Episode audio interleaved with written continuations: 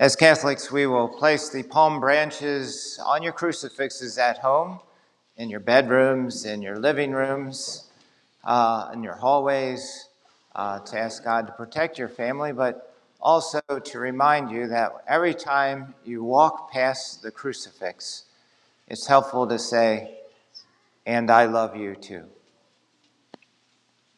Something that maybe you can do this Holy Week. Every time you walk past the crucifix in your home, and I love you too. And then also we ponder this question why did he not come down from the cross? If you are God, if you're the Christ, come down from that cross and save us. I think that Pope Benedict XVI once said that guilt requires a sacrifice.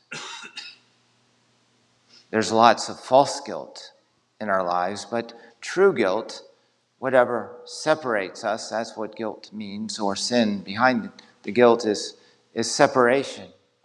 A great distance between us and our loved one, a great distance between us and God. Why a sacrifice then? I think of a simple analogy. My sister's coming into town and she's driving in from Delaware. She's had all kinds of problems, found out her husband has uh, shingles, and uh, her little niece is in high school and busy with many high school things. And they're trying to get a trip together, if they can, to make it in for Easter. Well, there's a lot of sacrifices there to drive from Delaware to Kentucky to help celebrate Easter together.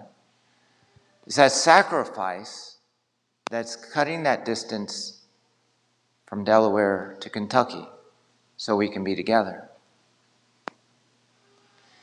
If you think that the sacrifice it takes to separate heaven and earth, that's why Jesus did not come down from the cross. It took that kind of sacrifice of love to take care of that distance between heaven and earth. Only God on a cross could do that.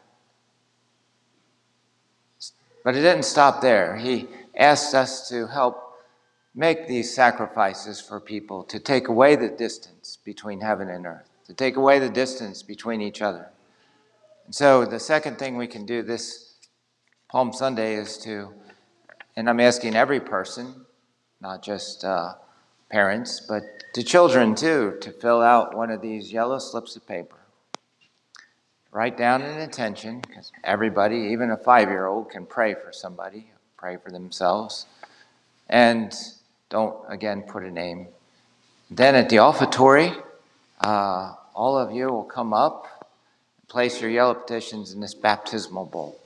It's an extension of our life of baptism to participate in helping each other lessen that distance, make those loving sacrifices with Christ. And then, when you come up for communion, you will all take a yellow piece of paper home with you, another person's intention and maybe offer up a little sacrifice of love and union with Jesus. Maybe it's you're going to be doing the laundry already, you're going to be fixing meals for Easter, you're going to be maybe even cutting the grass, who knows, but take just a simple little sacrifice and offer it up for this person, whoever you choose. This would be a great way to help lessen that distance.